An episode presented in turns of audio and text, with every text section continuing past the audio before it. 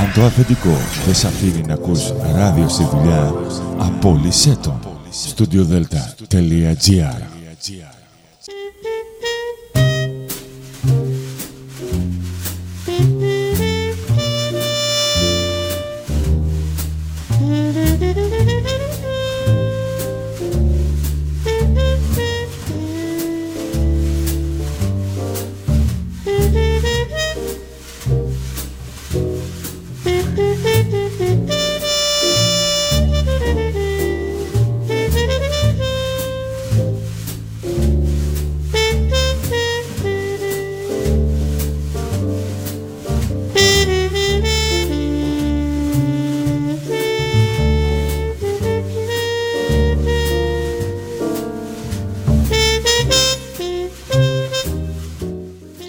Καλησπέρα σας κυρίες και κύριοι. Είναι εκπομπή «Άνθρωποι και ιστορίες» με τη Γεωργία Αγγελή. Ζωντανά από το στούντιο Δέλτα, το ραδιόφωνο της καρδιάς μας.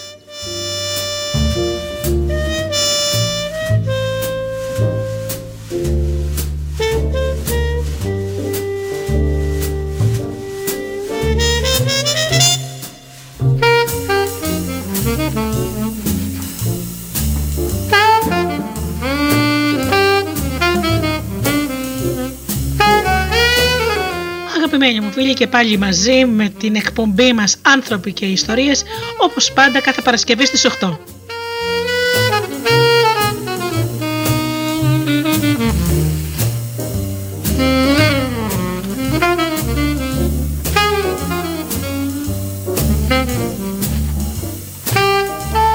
Θέμα της εκπομπής μας σήμερα: πώς να αποκτήσετε καλές συνήθειες σε τέσσερα απλά βήματα.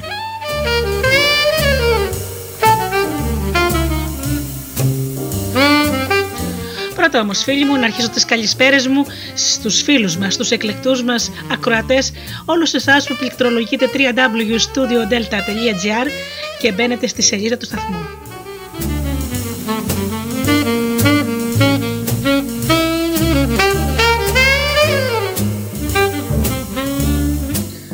Να καλησπερίσω και τους φίλους που μας ακούν από τις μουσικές σελίδες τις οποίες φιλοξενούμαστε, όπως είναι το Live είκοσι τέσσερα.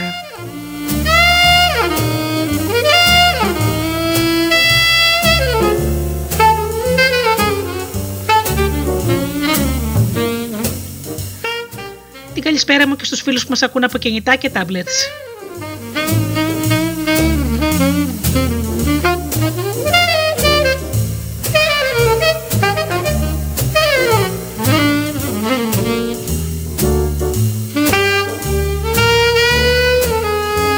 Και βεβαίως, όπως πάντα, να καλησπερίζω και τους συνεργάτες μου, τον Τζίμι, την Αφροδίτη και την Ώρα.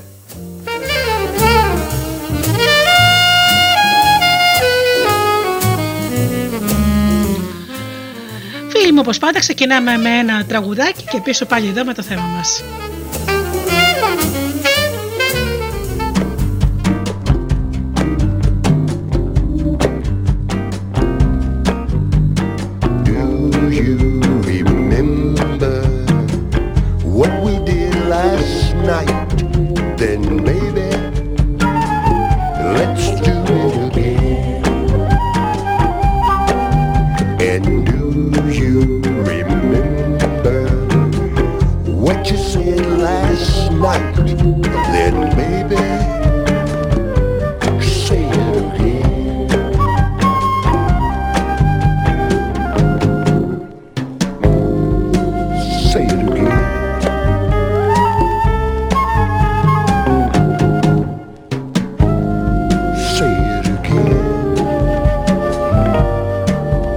And do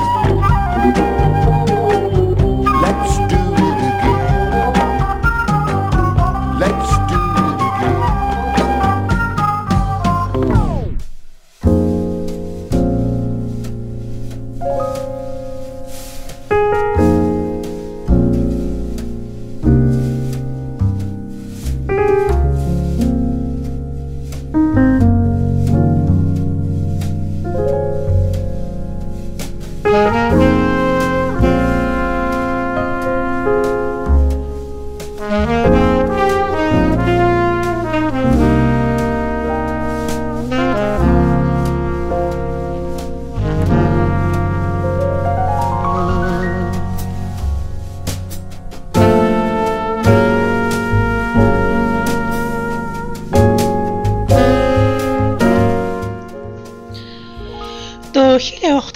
ενενήντα οκτώ, ο ψυχολόγος Edward Thorndike έκανε ένα πείραμα με το οποίο έθεσε τα θεμέλια για να κατανοήσουμε πώς διαμορφώνονται οι συνήθειες και οι κανόνες που διέπουν τη συμπεριφορά μας.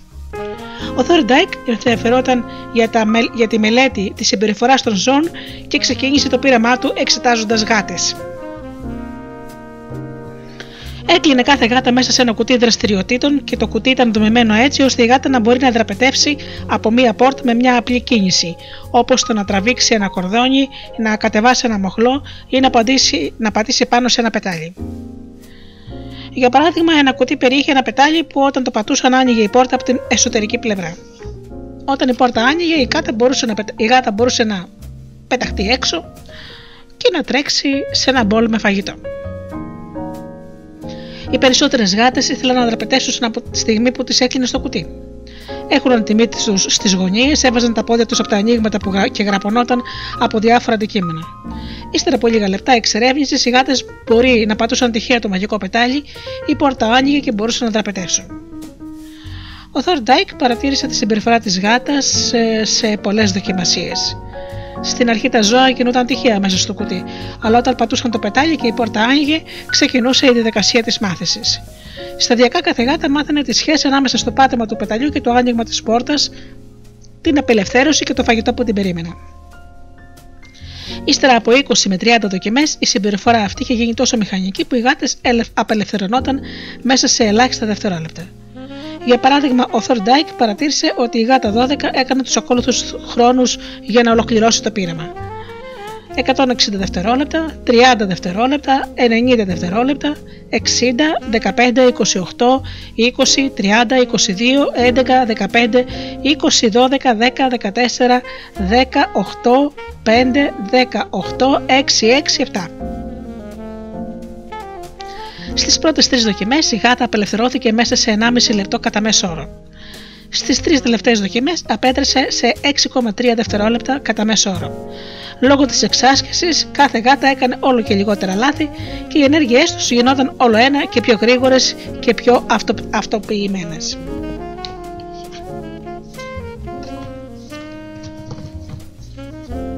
Αντί να επαναλάβουν τα ίδια λάθη, οι γάτες έβρισκαν κατευθείαν τη λύση. Μετά τις μελέτες του, ο Thorndike περιέγραψε τη διαδικασία της μάθησης ως εξής. Οι συμπεριφορές που ακολουθούνται από ικανοποιητικές συνέπειες συνήθως επαναλαμβάνονται, ενώ όσες προκαλούν ανεπιθύμητες συνέπειες είναι σχεδόν απίθανο να επαναληφθούν. Το έργο του αποτε... το αποτελεί το ιδανικό σημείο εκκίνησης για να συζητήσουμε πώς οι συνήθειες επηρεάζουν τη ζωή μας. Επίσης, απαντά σε θεμελιώδη ερωτήματα όπως τι είναι συνήθειες και γιατί ο εγκεφαλός μας μπαίνει στη διαδικασία να τις δημιουργήσει.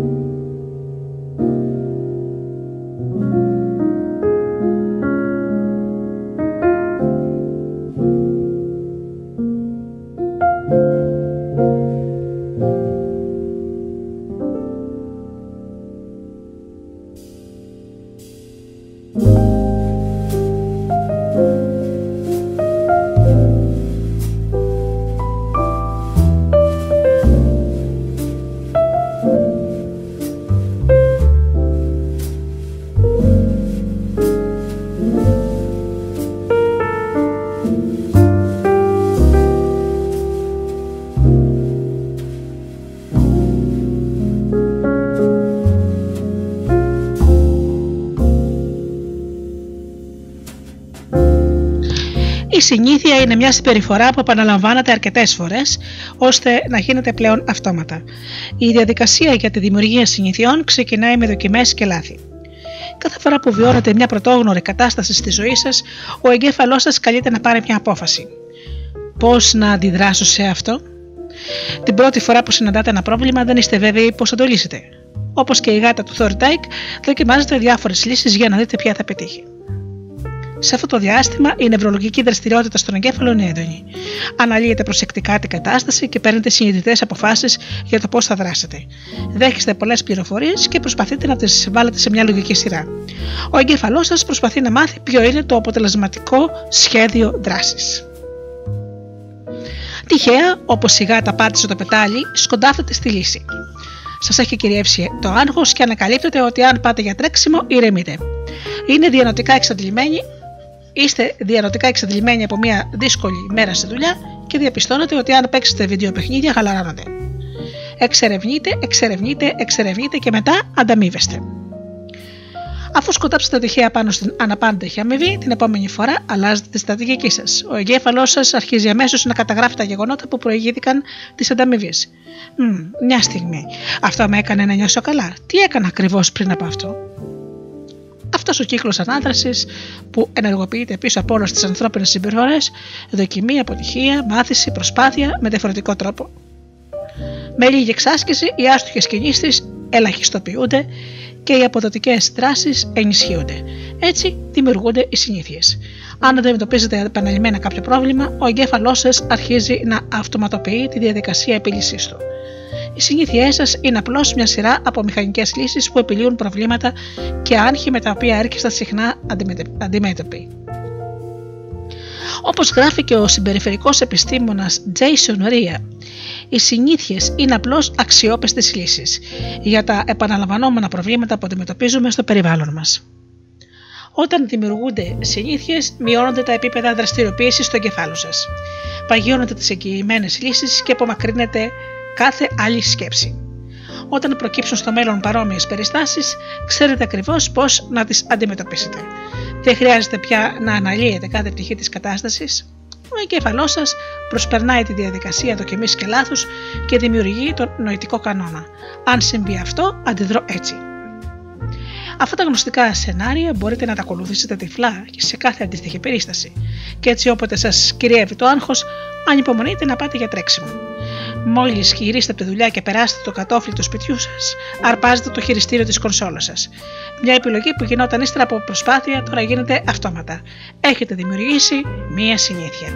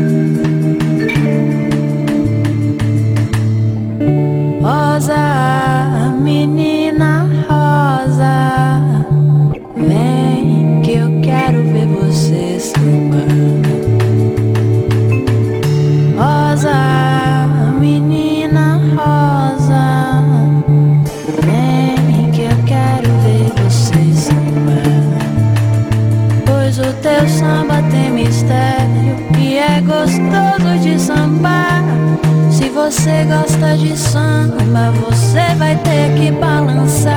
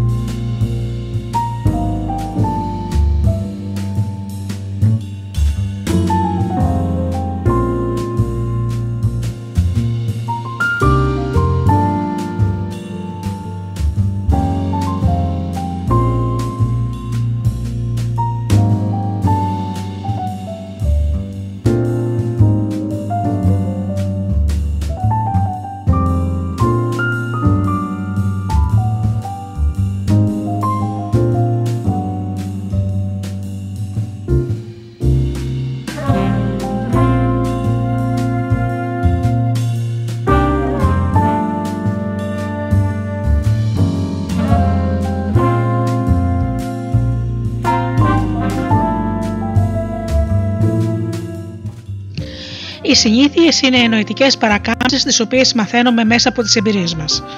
από μία άποψη, μία συνήθεια είναι απλώς μία ανάμνηση. Θυμάστε τα βήματα που ακολουθήσατε στο παρελθόν για να επιλύσετε ένα πρόβλημα. Όποτε το απαιτούν οι συνθήκες, μπορείτε να καταφύγετε σε αυτή την ανάμνηση και αυτομάτως να εφαρμόσετε την ίδια λύση.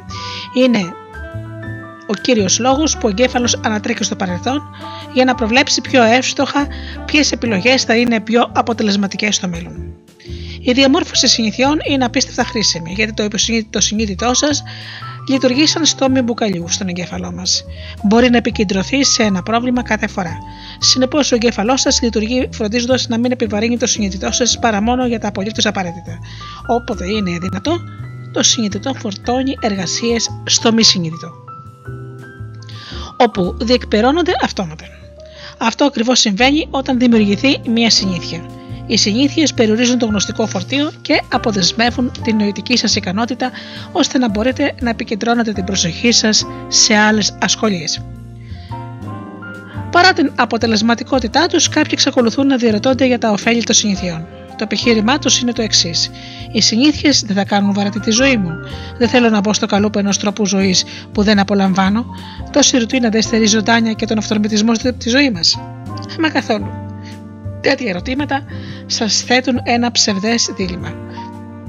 Υπονοούν ότι είστε υποχρεωμένοι να διαλέξετε ανάμεσα στη δημιουργία συνηθιών και στην εξασφάλιση της ελευθερίας σας. Στην πραγματικότητα, συνήθειες και ελευθερία αλληλοσυμπληρώνονται.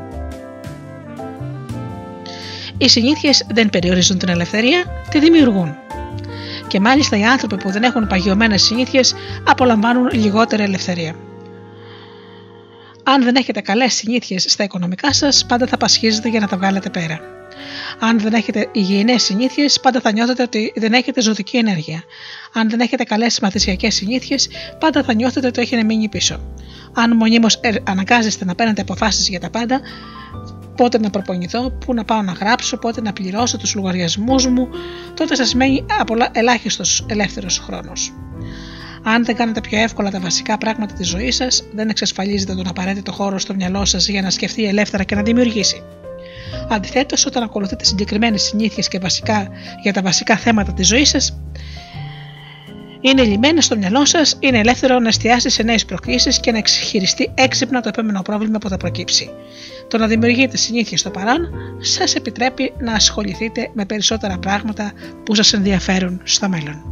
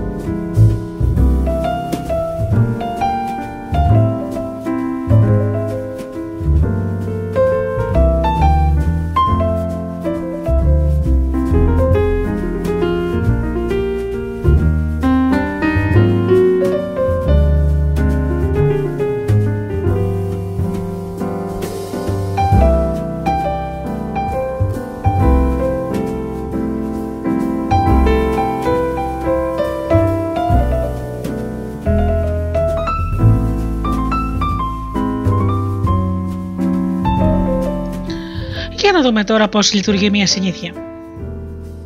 Η διαδικασία για τη δημιουργία μιας συνήθειας χωρίζεται σε τέσσερα απλά στάδια. Είναι το ερέθισμα, η επιθυμία, η αντίδραση και η ανταμοιβή. Ο διαχωρισμός μιας συνήθειας στα βασικά της στοιχεία μας βοηθά να κατανοήσουμε τι είναι συνήθεια, πώς λειτουργεί και πώς θα τη βελτιώσουμε.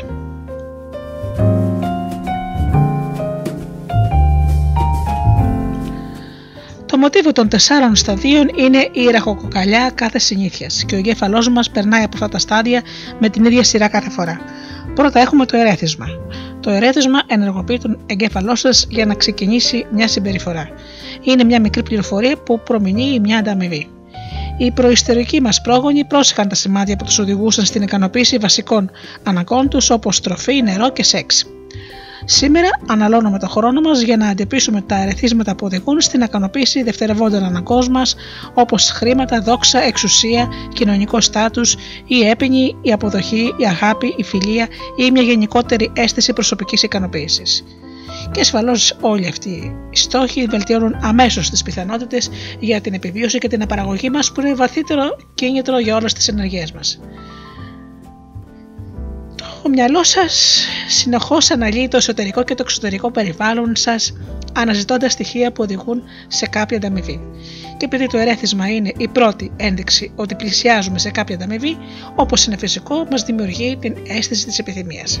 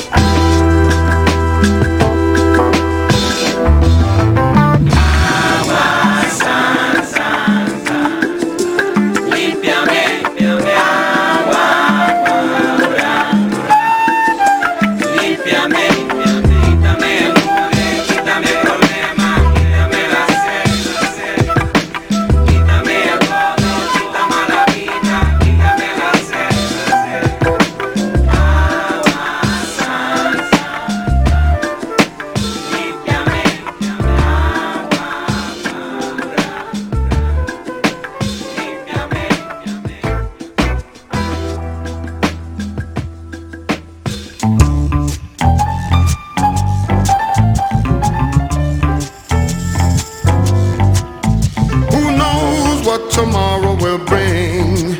And maybe sunshine and maybe rain, but as for me, I'll wait and see. And maybe it will bring my love to me. Who knows?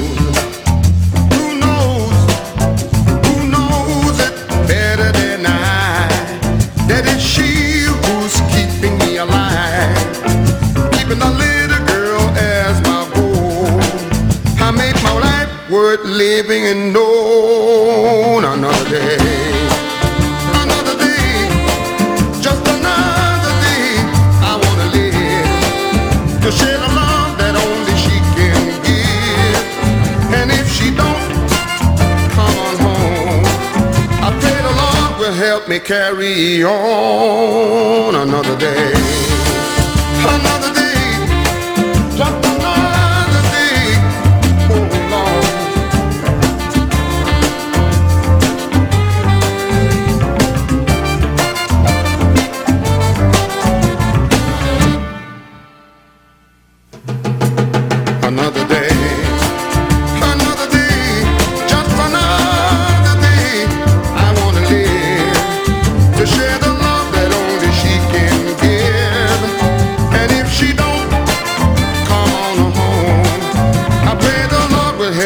Carry on another day, another day, just another day, oh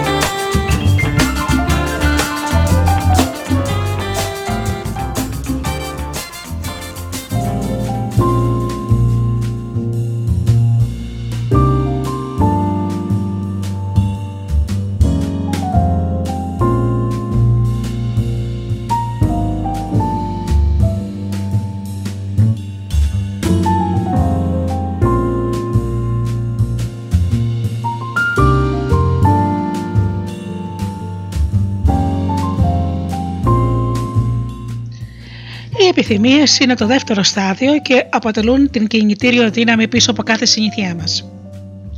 χωρίς κάποιο κίνητρο ή κάποια επιθυμία, χωρίς τη λαχτάρα για μια αλλαγή, δεν έχουμε κανένα λόγο για να δράσουμε. Αυτό που επιθυμείτε δεν είναι η ίδια η συνήθεια, αλλά η αλλαγή της κατάστασης που σας παρέχει. Δεν επιθυμείτε να καπνίσετε ένα τσιγάρο, αλλά την αίσθηση ανακούφισης που σας προσφέρει. Το κίνητρό σας δεν είναι το να βρουτίζετε τα δόντια σας, αλλά η αίσθηση της φρεσκάδας στο στόμα σας. Αν δεν θέλετε να ανοίξετε την τηλεόραση, θέλετε να ψυχολογηθείτε. Κάθε επιθυμία σας σχετίζεται με τη λαχτάρα σας να αλλάξετε την εσωτερική σας διάθεση. Αυτό είναι ένα κύριο σημείο που θα συζητήσουμε λεπτομερώς αργότερα. Οι επιθυμίες διαφοροποιούνται από άτομο σε άτομο. Θεωρητικά κάθε πληροφορία θα μπορούσε να προκαλέσει μια επιθυμία. Αλλά πρακτικά κάθε ερέθισμα δεν αποτελεί κίνητρο για όλους τους ανθρώπους. Για ένα ζουγαδόρο, ο ήχος του κουλοχέρι μπορεί να είναι ένα ερέθισμα που του προκαλεί μια ακατανίκητη επιθυμία για να παίξει. Για κάποιον που σπανίως παίζει τυχερά παιχνίδια, τα κουδουνίσματα και τα κροταλίσματα του καζίνο αποτελούν απλώς θόρυβο. Τα ερεθίσματα δεν έχουν νόημα αν δεν αποδικοποιηθούν. Οι σκέψεις, οι αισθήσεις και τα συναισθήματα του παρατηρητή μετατρέπουν ένα ερέθισμα σε επιθυμία. Το τρίτο στάδιο είναι η αντίδραση. Η αντίδραση είναι αυτή κατά αυτή τη συνήθεια που αποκτάτε, που μπορεί να πάρει τη μορφή μιας σκέψης ή μιας πράξης. Το αν θα υπάρξει αντίδραση εξαρτάται από το πόσο ισχυρό είναι το κινητρό σας και από τις τριβές που δημιουργούνται με τη συγκεκριμένη συμπεριφορά. Αν μια συγκεκριμένη δράση απαιτεί μεγαλύτερη νοητική ή σωματική προσπάθεια από αυτή που διατίθεστε να καταβάλλετε, τότε θα την απορρίψετε. Η αντίδραση εξαρτάται επίσης και από την ικανότητά σας. Ακούγεται απλό, αλλά στην πραγματικότητα μια συνήθεια αποκτάτε μόνο αν είστε σε θέση να την αποφαρμόσετε. Αν θέλετε να καρφώσετε την μπάλα του μπάσκετ στο καλάθι, αλλά δεν μπορείτε να πηδήξετε αρκετά ψηλά, τότε ατυχήσατε. Τέλος, η αντίδραση φέρνει την ανταμοιβή. Η ανταμοιβή είναι ο τελικός στόχος κάθε συνήθειας. Το ερέθισμα το δέχεστε για να εντοπίσετε την ανταμοιβή. Η επιθυμία είναι η λαχτάρα για την ανταμοιβή. Η αντίδραση υπάρχει για να κατακτήσετε την ανταμοιβή. Κυνηγούμε την ανταμοιβή γιατί μας εξυπηρετεί δύο σκοπούς. Πρώτον, μας ικανοποιεί και δεύτερον, μας διδάσκει. Ο πρώτος σκοπός μιας ανταμοιβής είναι να ικανοποιήσει κάποια επιθυμία. Ναι, οι ανταμοιβές σας ωφελούν ούτως ή άλλως. Η τροφή και το νερό σας δίνουν την ενέργεια που χρειάζεστε για να επιβιώσετε. Μια προαγωγή σας εξασφαλίζει περισσότερα χρήματα και γύρος. Η καλή φυσική κατάσταση βελτιώνει την υγεία σας και τις πιθανότητες να βρείτε κάποιο σύντροφο. Αλλά το πιο άμεσο όφελος είναι ότι η ανταμοιβή ικανοποιεί την επιθυμία σας. Είτε αυτή είναι το φαγητό, είτε το να αποκτήσετε κύρος, είτε να, το να κερδίσετε την αποδοχή των άλλων. Τουλάχιστον για μια στιγμή η ανταμοιβή σας προσφέρει ευχαρίστηση και ανακουφίζει τη λαχτάρα σας. Δεύτερον, η ανταμοιβή μας μαθαίνει ποιες δράσεις αξίζει να θυμόμαστε για το μέλλον. Ο εγκέφαλός σας ανιχνεύει τις ανταμοιβές. Όσο ζείτε το αισθητικό, νευρικό σας σύστημα παρακολουθεί αδιάλειπτα τις ποιες ενέργειες ικανοποιούν τις επιθυμίες σας και σας προσφέρουν ευχαρίστηση. Τα συναισθήματα της ευχαρίστησης και της απογοήτευσης είναι μέρος του μηχανισμού ανάδρασης που βοηθά τον εγκέφαλός σας να διακρίνει τις χρήσιμες από τις άχρηστες δράσεις. Η ανταμοιβή κλείνει τον κύκλο ανάδρασης και ολοκληρώνει τον κύκλο των συνήθειων. Αν μια συμπεριφορά αποδειχθεί αναπαρκής να ενεργοποιήσει οποιοδήποτε από τα τέσσερα στάδια, τότε δεν γίνεται συνήθεια. Αν αποκλείσετε ένα ερέθισμα, δεν ξεκινάει μια συνήθεια. Αν δεν νιώσετε σφοδρή επιθυμία, δεν έχετε ισχυρό κίνητρο για να δραστηριοποιηθείτε. Αν υψηλός δείκτης δυσκολίας μιας συμπεριφοράς δεν θα είστε σε θέση να την εφαρμόσετε. Και αν η ανταμοιβή δεν ικανοποιήσει την επιθυμία σας, δεν έχετε κανένα λόγο να επαναλάβετε αυτή τη συμπεριφορά στο μέλλον. Χωρίς τα τρία πρώτα στάδια, μια συμπεριφορά δεν θα εφαρμοστεί ποτέ. Χωρίς και τα τέσσερα στάδια, μια συμπεριφορά δεν θα επαναληφθεί ποτέ.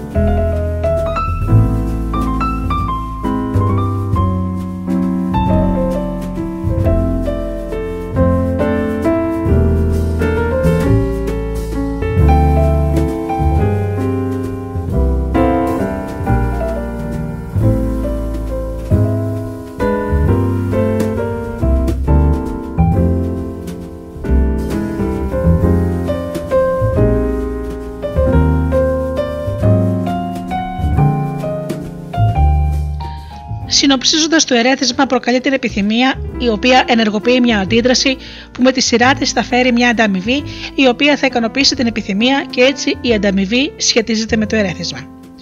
Και τα τέσσερα στάδια μαζί διαμορφώνουν ένα νευρολογικό κύκλο ανάδρασης: ερέθισμα, επιθυμία, αντίδραση, ανταμοιβή. Ερέθισμα, επιθυμία, αντίδραση, ανταμοιβή. Που τελικά σας επιτρέπει να δημιουργήσετε αυτόματες συνήθειες. Αυτός ο κύκλος είναι γνωστός ως κύκλος της συνήθειας. Η διαδικασία των τεστάρων τα σταδίων δεν είναι κάτι που συμβαίνει περιστασιακά, αλλά πρόκειται για έναν αέναιο κύκλο ανάδρασης που είναι ενεργός κάθε στιγμή της ζωής σας, ακόμα και τώρα. Ο εγκέφαλος ανιχνεύει συνεχώς το περιβάλλον, προβλέπει τι θα αποκολουθήσει, δοκιμάζει διάφορες αντιδράσεις και μαθαίνει από τα αποτελέσματα. Αυτή η διαδικασία ολοκληρώνεται μέσα σε κλάσματα δευτερολέπτου και τη χρησιμοποιούμε ξανά και ξανά χωρίς να συνειδητοποιούμε ότι προηγήθηκαν ακόμη και πριν από ένα λεπτό.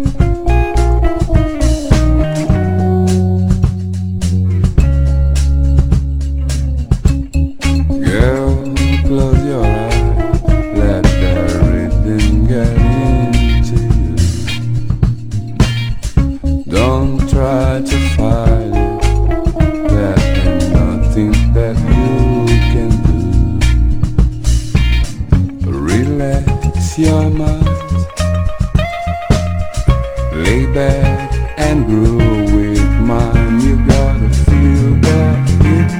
And we gonna ride the boogie, share that beat of love. I wanna rock with you, dance you clean today. I wanna rock with you, rock the night away.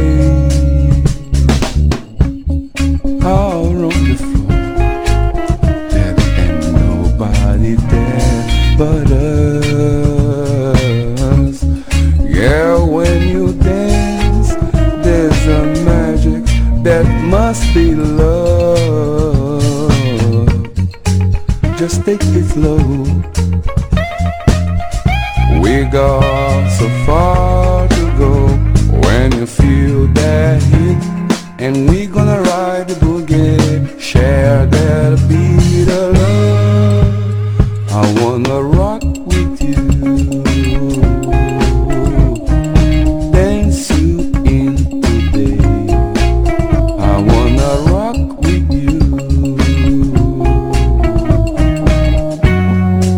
The night away, I wanna rock with you, dance you in today. I wanna rock with you, rock the night away. And when the groove is dead and gone, yeah, know that love survives, so we can rock forever.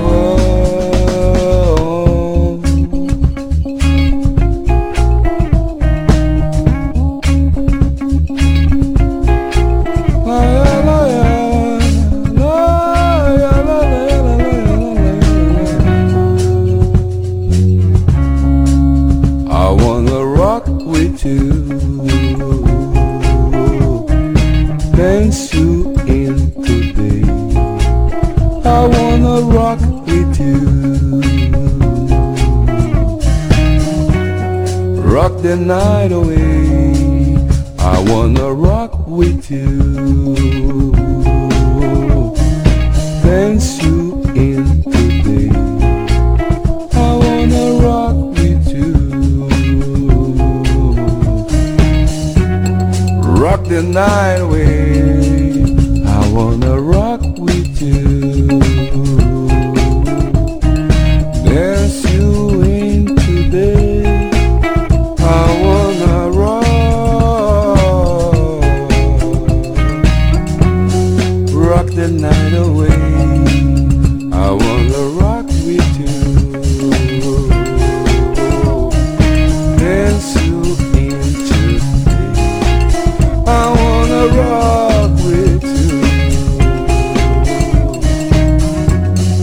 Rock the night away. I wanna rock, I wanna, I wanna rock, rock with you, baby. I wanna rock, I wanna rock with you, baby. Oh, I wanna rock, I wanna rock.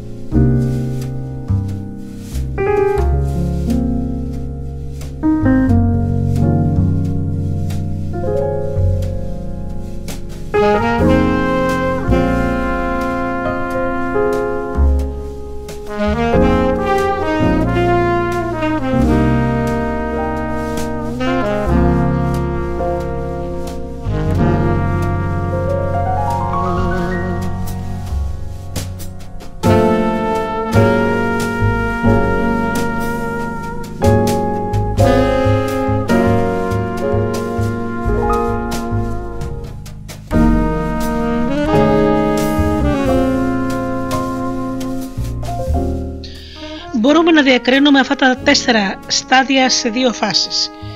Τη φάση του προβλήματος και τη φάση της επίλυσης. Η φάση του προβλήματος περιλαμβάνει το ερέθισμα και την επιθυμία και σηματοδοτεί τη στιγμή που αντιλαμβάνεστε ότι κάτι πρέπει να αλλάξει. Η φάση της επίλυσης περιλαμβάνει την αντίδραση και την ανταμοιβή και σηματοδοτεί τη δύναμη και τη στιγμή που δραστηριοποιείστε και πετυχαίνετε την επιθυμητή αλλαγή. Όλες οι συμπεριφορές ενεργοποιούνται από την επιθυμία μας να λύσουμε ένα πρόβλημα. Κάποιες φορές το πρόβλημα μπορεί να είναι ότι προσέξετε κάτι αξιόλογο το οποίο επιθυμείτε να αποκτήσετε. Άλλες φορές μπορεί να είναι ότι πονάτε και θέλετε να ανακουφιστείτε από τον πόνο. Σε κάθε περίπτωση, σκοπός κάθε συνήθειας είναι να βρείτε λύσεις στο πρόβλημα που αντιμετωπίζετε. Μπορούμε λοιπόν να δούμε κάποια παραδείγματα για το πώς πραγματώνονται όλα αυτά στην καθημερινή μας ζωή. Φανταστείτε ότι περπατάτε σε ένα σκοτεινό δωμάτιο και πατάτε το διακόπτη για να ανάψετε το φως. Έχετε εφαρμόσει αυτή την απλή συνήθεια τόσες, φορές, τόσες πολλές φορές που την επαναλαμβάνετε χωρίς να σκεφτείτε. Διατρέχετε τα τέσσερα στάδια της συνήθειας μέσα σε κλάσματα δευτερολέπτου. Η επιθυμία να δράσετε προκύπτει χωρίς καθόλου σκέψη.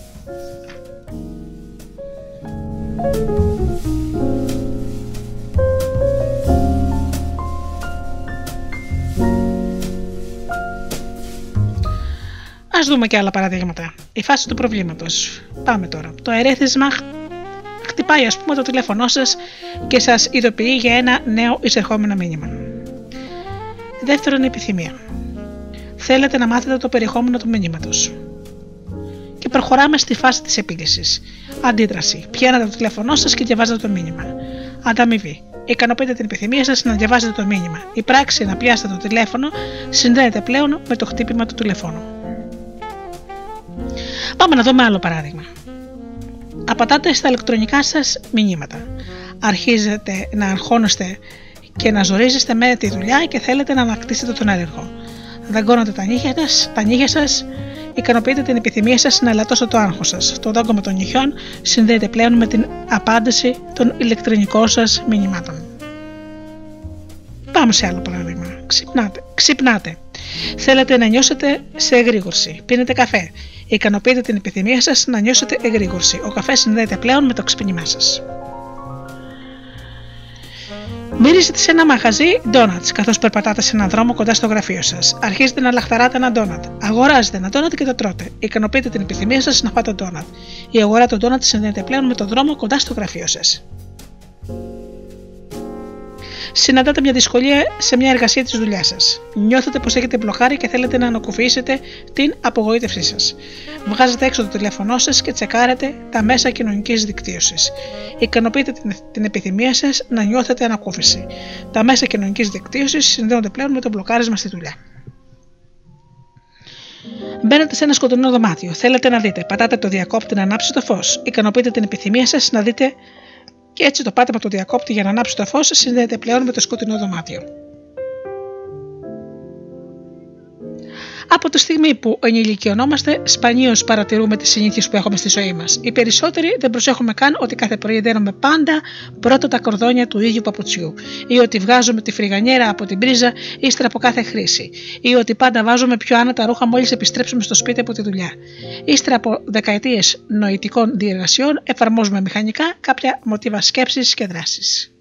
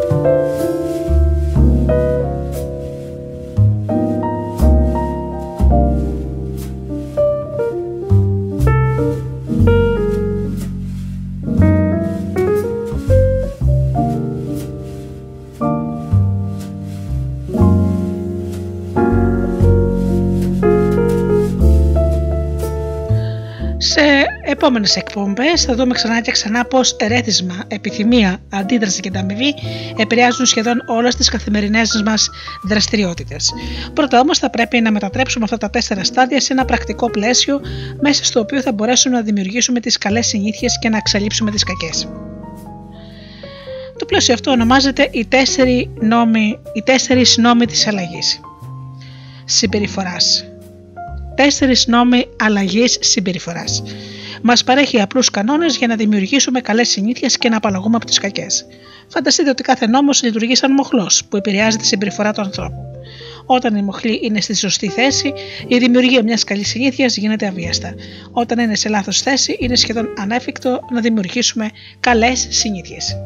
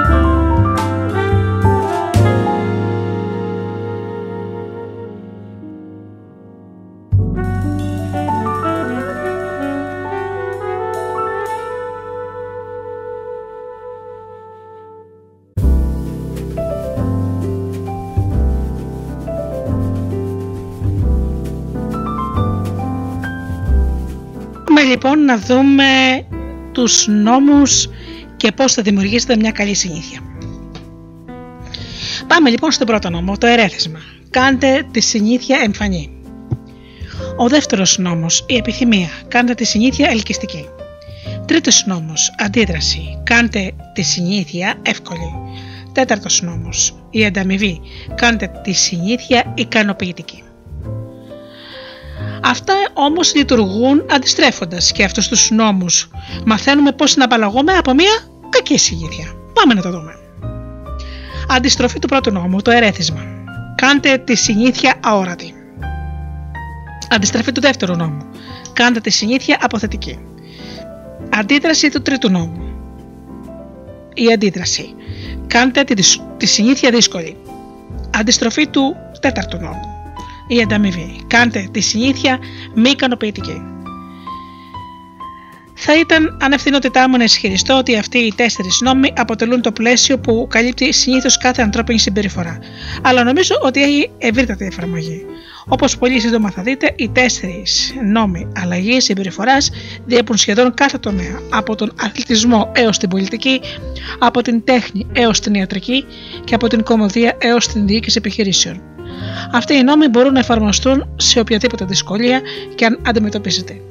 Δεν χρειάζεται να έχετε εντελώς διαφορετική στρατηγική για την κάθε σας συνήθεια. Όποτε θέλετε να αλλάξετε τη συμπεριφορά σας, μπορείτε απλώς να διαρωτηθείτε. Πώς μπορώ να κάνω τη συνήθεια εμφανή? Πώς μπορώ να κάνω τη συνήθεια ελκυστική?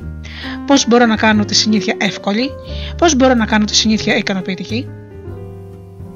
Αν ποτέ αναρωτηθήκατε γιατί δεν κάνω αυτό που λέω ότι θα κάνω, γιατί δεν χάνω βάρος ή δεν κάνω κόβω το κάπνισμα ή δεν αποταμιεύω χρήματα για τη γερατιά μου ή δεν ιδρύω μια δεύτερη επιχείρηση, γιατί ενώ αναγνωρίζω ότι είναι κάτι σημαντικό, ποτέ δεν βρίσκω χρόνο γι' αυτό. Οι απαντήσεις σε αυτά τα ερωτήματα βρίσκονται κάπου μέσα στους τέσσερις νόμους. Το μυστικό για να δημιουργήσετε καλές συνήθειες και να απαλλαγείτε από τις κακές συνήθειες είναι να κατανοήσετε αυτούς τους θεμελιώδεις νόμους και πώς θα τους προσαρμόσετε στις δικές σας προδιαγραφές. Κάθε στόχος είναι καταδικασμένος να αποτύχει αν έρχεται σε αντίθεση με τη φύση του ανθρώπου. Οι συνήθειές σας διαμορφώνονται από τις συνθήκες που επικρατούν στη ζωή σας.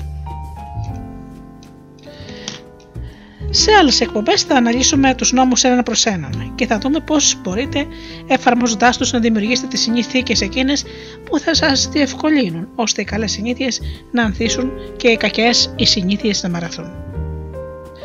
Και μην ξεχνάτε, η συνήθεια είναι μια συμπεριφορά που την έχουμε επαναλάβει τόσες φορές ώστε γίνεται αυτόματα.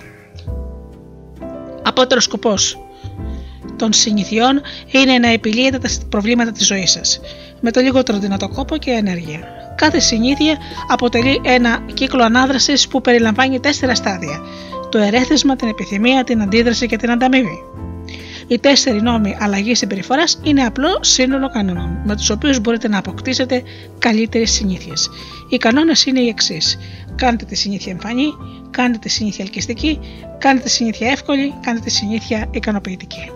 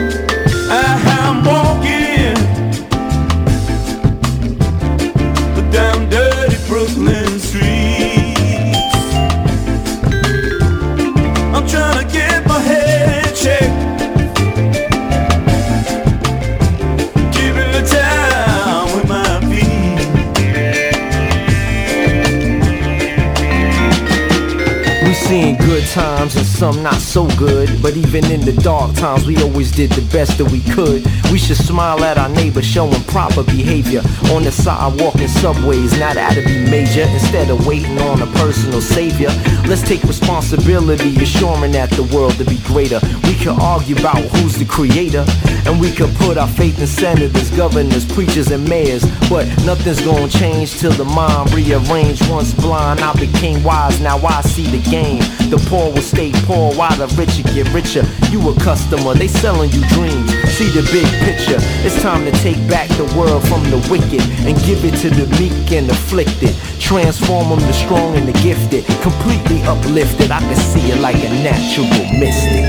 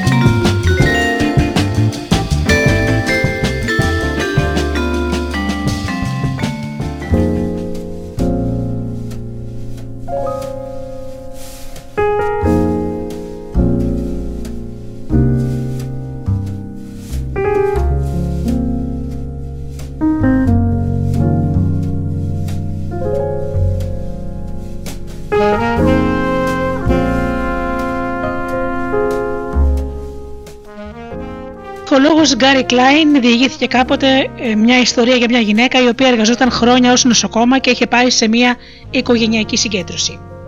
Μόλις έφτασε στην εκδήλωση και είδε τον πεθερό της, ανησύχησε πολύ. «Δεν μου φάνησε και πολύ καλά», του λέει. Ο πεθερός της, ο οποίος ένιωθε περίφημα, της απάντησε αστειευόμενος: «Και εσύ δεν είσαι στα καλύτερά σου?» «Όχι», επέμενε, «πρέπει να πας αμέσως στο νοσοκομείο». Λίγες, αργότερα, λίγες ώρες αργότερα ο πεθερός της υποβλήθηκε σε επίγουσα επέμβαση, αφού οι εξετάσεις έδειξαν ότι ήταν φραγμένη μια αρτηρία της καρδιάς του και διέτρεχε άμεσο κίνδυνο να πάθει έμφραγμα. Χωρίς τη διέστηση της νύφης του μπορεί να είχε, να πεθα... μπορεί να είχε πεθάνει. Τι είδε η νοσοκόμα? Πώς πρόβλεψε το επικείμενο έμφραγμα? Όταν φράζουν οι κεντρικές αρτηρίες, τα βασικά όργανά μας αιματώνονται μέσω παραπάνω παράπλευρων οδών κοντά στην επιφάνεια του δέρματος.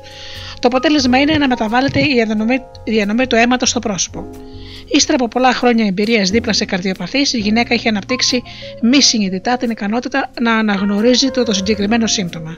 Και ενώ δεν μπορούσε να εξηγήσει τι ήταν αυτό που παρατηρούσε στο πρόσωπο του πεθερού της, ήξερε ότι κάτι δεν πήγαινε καλά. Παρόμοιες ιστορίες συναντάμε και σε άλλους τομείς. Για παράδειγμα, ο στρατιωτικός αναλυτής μπορεί να διακρίνει αν ένα στίγμα στην οθόνη του ραντάρ είναι εχθρικός πύραυλος ή αεροσκάφος του δικού του στόλου. Παρόλο που κινούνται με την ίδια ταχύτητα, πετούν στο ίδιο υψόμετρο και φαίνονται ολόιδια από κάθε άποψη στο ραντάρ. Κατά τη διάρκεια του πολέμου του κόλπου, ο πρωτάρχης Μάικλ Ράιλι έσωσε ολόκληρο πολεμικό πλοίο όταν διέταξε να ρίξουν ένα πύρευλο, παρά το γεγονός ότι στο ραντάρ φαινόταν ολόιδιος με τα αεροσκάφη του πλοίου τους. Πήρε τη σωστή απόφαση, αλλά ακόμη και οι ανώτεροι του αδυνατούσαν να εξηγήσουν πώς κατάφερε να το ξεχωρίσει.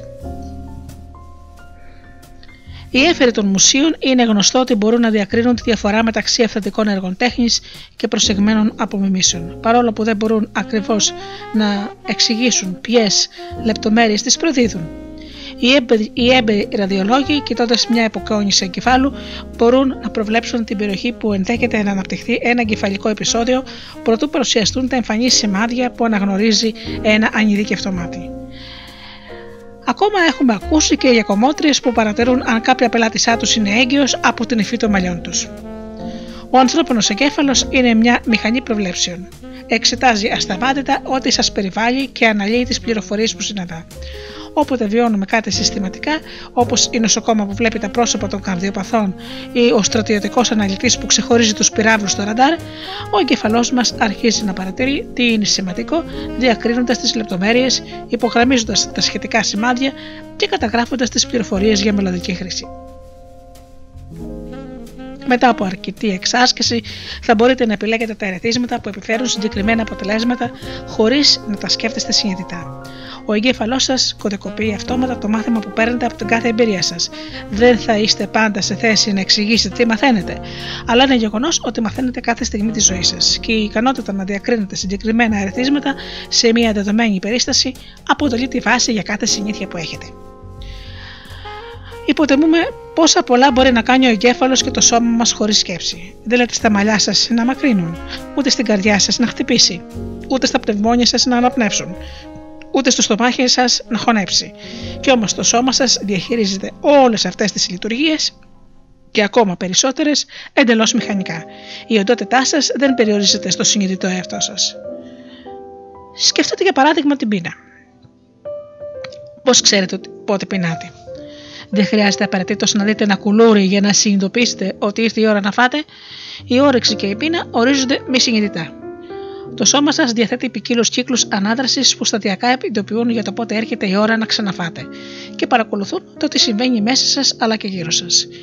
Η επιθυμία δημιουργείται από τις ορμόνες και τις χημικές ουσίες που κυκλοφορούν στον οργανισμό σας. Και έτσι ξαφνικά πεινάτε, παρόλο που δεν ξέρετε τι σας ειδοποίησε γι' αυτό. Ένα εκπληκτικό γνώρισμα των συνηθιών μας είναι ότι δεν χρειάζεται να αντιλαμβάνεστε πάντα ένα ερέθισμα για να δημιουργήσετε μια συνήθεια. Μπορεί να σας δοθεί ευκαιρία και να δραστηριοποιηθείτε, χωρίς να επικεντρώσετε συνειδητά την προσοχή σας σε κάτι. Γι' αυτό και οι συνήθειες είναι χρήσιμες, αλλά και επικίνδυνες. Όταν παγιώνονται κάποιες συνήθειες, τις ενέργειές σας τις διαχειρίζεται αυτόματα το μη συνειδητό σας και έτσι μπορεί να επαναλαμβάνετε παλιά μοτίβο προτού συνειδητοποιήσετε τι συμβαίνει. Αν δεν σας το πει κάποιος, μπορεί να μην αντιληφθείτε ότι καλύπτετε το στόμα σας με το χέρι σας όταν γελάτε, ότι συζητάτε, ζητάτε συγγνώμη πριν κάνετε μια ερώτηση ή ότι έχετε την τάση να ολοκληρώνετε τις προτάσεις των άλλων. Και όσο περισσότερο επαναλαμβάνετε αυτές τις συμπεριφορές, τόσο πιο δύσκολα θα αναρωτηθείτε, θα αναρωτηθείτε τι κάνατε και γιατί το κάνατε.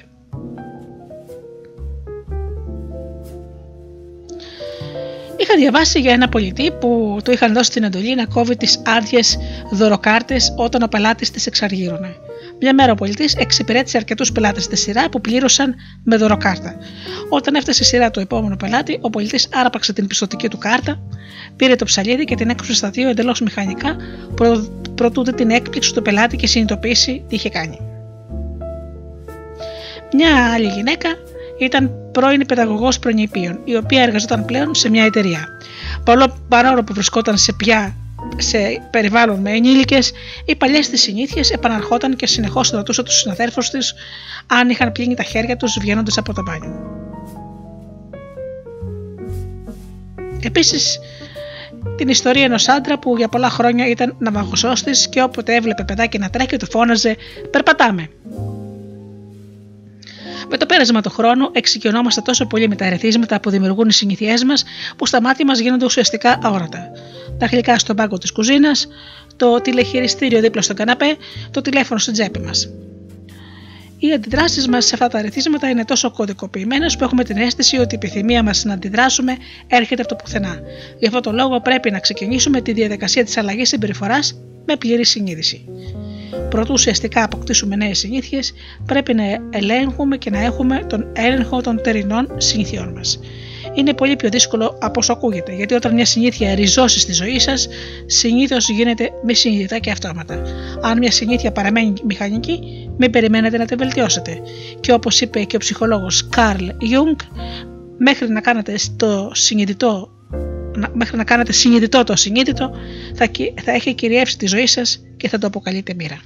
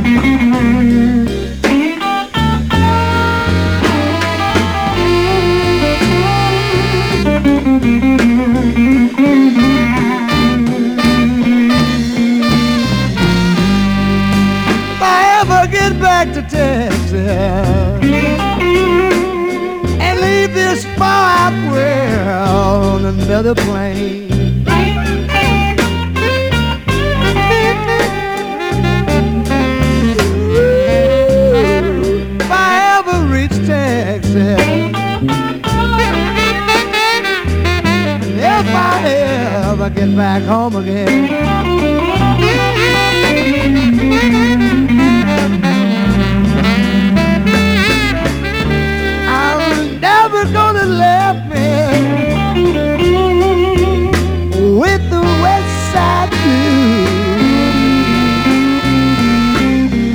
Some bass now. I've been to Amsterdam. I've walked around around the canal.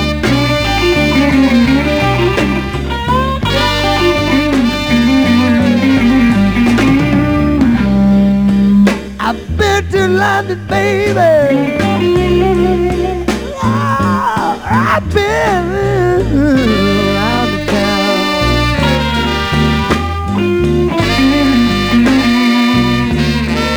but I never, never, never, never, never gonna leave ooh, the West Side Blues again.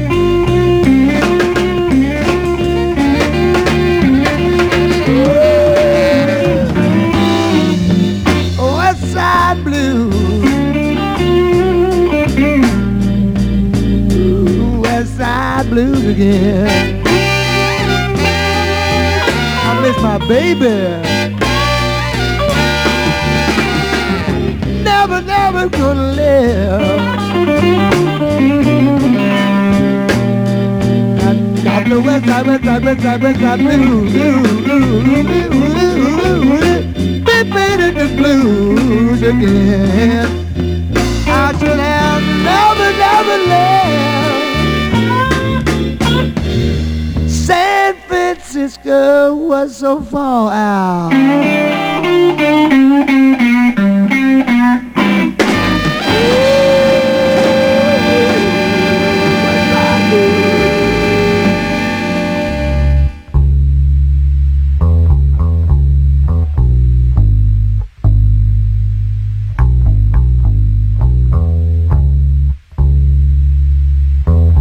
Hello, baby.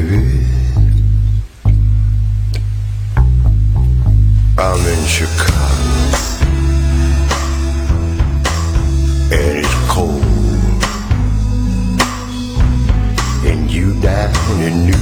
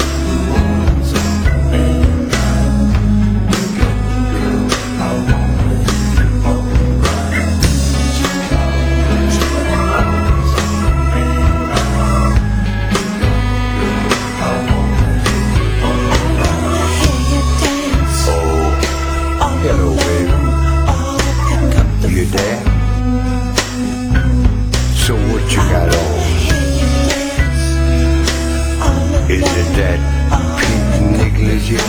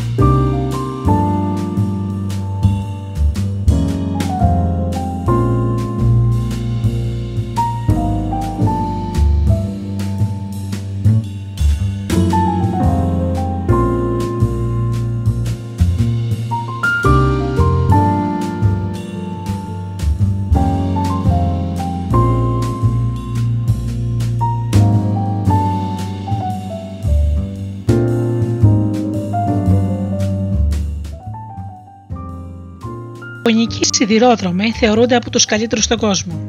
Αν ποτέ βρεθείτε σε κάποιο τρένο στο Τόκιο, θα παρατηρήσετε ότι οι υπάλληλοι έχουν μια, περίξ... μια παράξενη συνήθεια. Καθώς οι μηχανοδηγοί οδηγούν το τρένο, τηρούν ένα τελειτουργικό κατά το οποίο δείχνουν διάφορα αντικείμενα και επιβεβαιώνουν φωναχτά τις εντολές. Όταν το, το τρένο πλησιάσει ένα φανάρι, ο μηχανοδηγός θα το δείξει και θα πει: το φανάρι είναι πράσινο. Καθώς το τρένο μπαίνει ή βγαίνει από κάθε σταθμό, ο μηχανοδηγός θα δείξει το ταχύμετρο και θα πει την ταχύτητα που αναγράφεται. Όταν έρχεται η ώρα να αναχωρήσει, θα δείξει τον πίνακα, τον αφήξουν και τον αναχωρήσουν και θα πει την αναγραφόμενη ώρα. Στην αποβάθρα, οι υπόλοιποι, οι υπόλοιποι υπάλληλοι κάνουν ακριβώς το ίδιο. Πριν την αναχώρηση κάθε τρένου, το προσωπικό δείχνει την άκρη της, αποβά, της αποβάθρας και επιβεβαιώνει. Όλα εντάξει. Εντοπίζουν, δείχνουν και επιβεβαιώνουν φωναχτά κάθε λεπτομέρεια. Η διαδικασία δείχνω και επιβεβαιώνω είναι ένα σύστημα ασφαλείας σχεδιασμένο για να αλατώνει τα λάθη. Μπορεί να φαίνεται ανόητο, αλλά αποδίδει τα μέγιστα. Δείχνοντας, επιβεβαιώνοντας, μειώθηκαν τα λάθη κατά ογδόντα πέντε τοις εκατό και τα ατυχήματα κατά τριάντα τοις εκατό.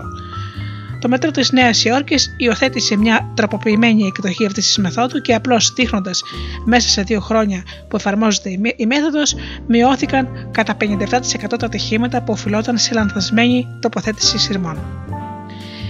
Η μέθοδος δείχνω και επιβεβαιώνω είναι τόσο αποτελεσματική γιατί καθιστά συνειδητές συνήθειες που είχαν περάσει στο επίπεδο του μη συνειδητού. Και επειδή με τη μέθοδο αυτή οι υπάλληλοι των σιδηροδρόμων αναγκάζονται να χρησιμοποιήσουν τα μάτια, τα χέρια, το στόμα και τα αυτιά τους, εύκολα εντοπίζουν τυχόν προβλήματα πριν συμβεί κάτι κακό. Μία φίλη μου κάνει κάτι αντίστοιχο. Όποτε ετοιμαζόμαστε να βγούμε έξω, λέει φωναχτά τα πιο σημαντικά αντικείμενα που πρέ... πρέπει να έχει μαζί της. Λέει λοιπόν: τα κλειδιά μου τα έχω, το πορτοφόλι μου τα έχω, το κινητό μου το πήρα, όλα εντάξει. Όσο πιο μηχανική γίνεται μια συμπεριφορά, τόσο πιο απίθανο είναι να τη σκεφτούμε συνειδητά. Και όταν έχουμε επαναλάβει κάτι χίλιες φορές στο παρελθόν, αρχίζουμε και να μην δίνουμε ιδιαίτερη σημασία. Υποθέτουμε ότι την επόμενη φορά θα είναι τα ίδια με την προηγούμενη. Έχουμε συνηθίσει τόσο πολύ να επαναλαμβάνουμε το ίδιο μοτίβο που δεν αναρωτιόμαστε καν αν αυτό που κάναμε εξ αρχής είναι σωστό. Πολλές από τις αποτυχίες μας οφείλονται σε μεγάλο ποσοστό της συνέλλειψης αυτοεπίγνωσης. Μια από τις μεγαλύτερες δυσκολίες στην αλλαγή συνηθιών είναι να έχουμε πλήρη επίγνωση τι κάνουμε. Έτσι εξηγείται γιατί οι συνέπειες των κακών συνηθιών μας συχνά μας ευνηδιάζουν. Χρειαζόμαστε μια μέθοδο ανάλογη του δείχνω και επιβεβαιώνω και στην προσωπική μας ζωή. Μπορείτε να κάνετε μια κάρτα αξιολόγησης συνηθιών. Πρόκειται για μια απλή άσκηση που θα σας βοηθήσει να έχετε πλήρη επίγνωση της συμπεριφοράς σας. Για να δημιουργήσετε τη δική σας κάρτα, φτιάξτε μια λίστα με τις καθημερινές σας συνήθειες. Να, ας πούμε ένα παράδειγμα. Γράφετε λοιπόν: ξυπνάω, κλείνω το ξυπνητήρι, ελέγχω το τηλέφωνό μου, πηγαίνω στο μπάνιο, ζυγίζομαι, κάνω ντους, βουρτσίζω τα δόντια μου, καθαρίζω με νύμα τα δόντια μου, βάζω προσμητικό, κρεμάω την πετσέτα να στεγνώσει, ντύνομαι, φτιάχνω ένα φλιτζάνι καφέ. Και ούτω καθεξής. Όταν ολοκληρώσετε τη λίστα, κοιτάξτε κάθε συμπεριφορά και να ρωτηθείτε: είναι καλή, κακή ή ουδέτερη συνήθεια. Αν είναι καλή συνήθεια, σημειώστε δίπλα ένα συν. Αν είναι κακή συνήθεια, σημειώστε ένα πλην. Και αν είναι ουδέτερη συνήθεια, σημειώνετε ένα ίσον. Το σύμβολο που σημειώνετε δίπλα σε κάθε σας συνήθεια εξαρτάται από την κατάστασή σας και από τους στόχους σας. Για κάποιον που προσπαθεί να χάσει βάρος, το να τρώει ένα κουλούρι με μερέντα κάθε πρωί μπορεί να είναι κακή συνήθεια. Για κάποιον που προσπαθεί να φουσκώσει και να προσθέσει μυϊκή μάζα, η ίδια συμπεριφορά μπορεί να είναι καλή συνήθεια. Εξαρτάται από το τι προσπαθείτε να πετύχετε. Η αξιολόγηση των συνηθιών σας είναι περίπλοκη για έναν επιπλέον λόγο. Οι κατηγορίες καλή συνήθεια και κακή συνήθεια είναι ελαφρώς ανακριβής. Δεν υπάρχουν καλές και κακές συνήθειες. Υπάρχουν αποτελεσματικές συνήθειες, αποτελεσματικές ως προς την επίλυση προβλημάτων. Όλες οι συνήθειες κάπως σας εξυπηρετούν. Ακόμα και οι κακές συνήθειες, γι' αυτό τις επαναλαμβάνετε. Γι' αυτή λοιπόν την άσκηση κατε, κατηγοριοποιήστε τις συνήθειές σας με κριτήριο το πώς σας ωφελούν μακροπρόθεσμα. Σε γενικές γραμμές, οι καλές συνήθειες λογικά αποφέρουν θετικά αποτελέσματα και οι κακές συνήθειες αρνητικά. Αν καπνίσετε ένα τσιγάρο, μπορεί να μειώσετε βαρχιπρόθεσμα το άγχος σας, γιατί σε αυτό εξυπηρετεί το τσιγάρο, κακά τα ψέματα, αλλά μακροπρόθεσμα είναι μια ανθυγιεινή συνήθεια η οποία καταστρέφει την καρδιά, τους πνεύμονες και πολλά άλλα ζωτικά όργανα. Αν εξακολουθείτε να προβληματίζεστε για την αξιολόγηση κάποιες συνήθειες, μπορείτε να κάνετε την εξής ερώτηση. Αυτή η συμπεριφορά με βοηθάει να γίνω ο τύπος του ανθρώπου που θα ήθελα να γίνω. Αυτή η συνήθεια λειτουργεί υπέρ ή κατά της επιθυμητής μου ταυτότητας. Οι συνήθειες που ενισχύουν την επιθυμητή ταυτότητα είναι συνήθως καλές. Οι συνήθειες που έρχονται σε αντίθεση με την επιθυμητή σας ταυτότητα είναι συνήθως κακές. Καθώς δημιουργείτε την κάρτα αξιολόγησης συνήθειών, στην αρχή δεν θα χρειαστεί να αλλάξετε τίποτα. Ο στόχος είναι απλώς να καταγράψετε τι συμβαίνει. Παρατηρήστε τις σκέψεις σας και τις πράξεις σας χωρίς κρίσεις και επικρίσεις. Μην κατηγορείτε τον εαυτό σας για τα λάθη σας, αλλά ούτε να τον επενείτε για τις επιτυχίες σας. Αν τρώτε μια μπάρα σοκολάτας κάθε πρωί, απλώς παραδεχτείτε το σαν να βλέπετε κάποιον άλλο να το κάνει. Ενδιαφέρον, για δες τι κάνει, λέτε. Αν τρώτε ανεξέλεγκτα, απλώς σημειώστε ότι καταναλώνετε περισσότερες θερμίδες από όσες θα έπρεπε. Αν σπαταλάτε το χώρο σας στο διαδίκτυο, παρατηρήστε ότι περνάτε τη ζωή σας με τρόπο που δεν θα θέλατε. Το πρώτο βήμα για να αλλάξετε τις κακές συνήθειες είναι να τις εντοπίσετε. Αν χρειάζεστε επιπλέον βοήθεια, μπορείτε να εφαρμόσετε στη ζωή σας τη μέθοδο «Δείχνω και επιβεβαιώνω». Πείτε φωναχτά την ενέργεια που σκέφτεστε να κάνετε, σκέφτεστε να κάνετε και το αποτέλεσμα που θα έχει. Αν θέλετε να κόψετε συνήθεια να τρώτε ανθυγιεινά, αλλά παρατηρείτε ότι είστε έτοιμοι να αρπάξετε κι άλλο μπισκότο, πείτε φωναχτά. Ετοιμάζομαι να φάω αυτό το μπισκότο, αλλά δεν το χρειάζομαι. Αν το φάω, θα πάρω κιλά και θα κάνω κακό στην υγεία μου. Το άκουσμα της κακής σας συνήθειας κάνει τις συνέπειές της να φαίνονται πιο ρεαλιστικές. Η πράξη σας αποκτά άλλη βαρύτητα και δεν σας επιτρέπει να καταφύγετε το ίδιο ανέμπηλα στην παλιά σας συνήθεια. Αυτή η μέθοδος είναι χρήσιμη και στην περίπτωση που θέλετε να θυμηθείτε μια δουλειά που πρέπει να κάνετε. Αν πείτε φωναχτά «Αύριο θα πάω να ταχυδρομήσω» μετά το φαγητό, αυξάνετε τις πιθανότητες να το κάνετε. Γιατί υποχρεώνει τον εαυτό σας να αναγνωρίζει την ανάγκη να κάνει τη συγκεκριμένη δουλειά και αυτό κάνει όλη τη διαφορά. Η διαδικασία της αλλαγής συμπεριφοράς ξεκινάει πάντα από την επίγνωση. Οι μέθοδοι του δείχνω και επιβεβαιώνω και τις κάρτες αξιολόγησης συνηθιών σας αναγκάζουν να αναγνωρίζετε τις συνήθειές σας και τα ερεθίσματα που τις δημιουργούν, ώστε να μπορέσετε να δράσετε με τον πλέον ωφέλιμο τρόπο για σας. Έτσι λοιπόν, με αρκετή εξάσκηση ο εγκεφαλός σας θα επιλέγετε ερεθίσματα που προμηνύουν θετικά αποτελέσματα χωρίς να το συνειδητοποιείτε. Όταν οι συνήθειές σας αυτοματοποιούνται, πάβουμε να προσέχουμε τι κάνουμε. Η διαδικασία της αλλαγής συμπεριφοράς ξεκινάει πάντα με την επίγνωση. Πρέπει να έχετε επίγνωση των συνηθιών σας πριν προσπαθήσετε να τις αλλάξετε. Με τη μέθοδο δείχνω και επιβεβαιώνω, καθιστάτε συνειδητές συνήθειες που είχαν περάσει στο επίπεδο του μη συνειδητού, απλώς εκφράζοντας φωναχτά τις ενέργειές σας. Η κάρτα αξιολόγησης συνηθιών είναι μια απλή άσκηση που θα σας βοηθήσει να αποκτήσετε πλήρη συνείδηση της συμπεριφοράς σας και των συνηθιών σας, φίλοι μου.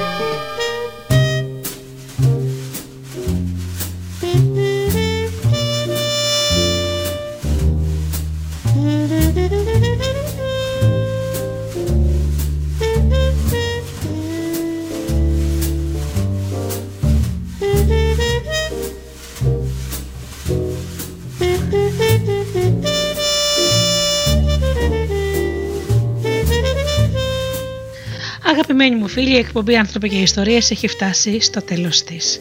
Σας ευχαριστώ θερμά για αυτές τις δύο ώρες που ήσασταν εδώ μαζί μου στο Studio Delta. Ανανέωνα το ραντεβού μας για την επόμενη Παρασκευή στις οκτώ όπως πάντα. Μέχρι τότε εύχομαι μέσα από την καρδιά μου να περνάτε καλά, να είστε καλά και αγαπήστε τον άνθρωπο που βλέπετε κάθε μέρα στον καθρέφτη. Καλό σας βράδυ.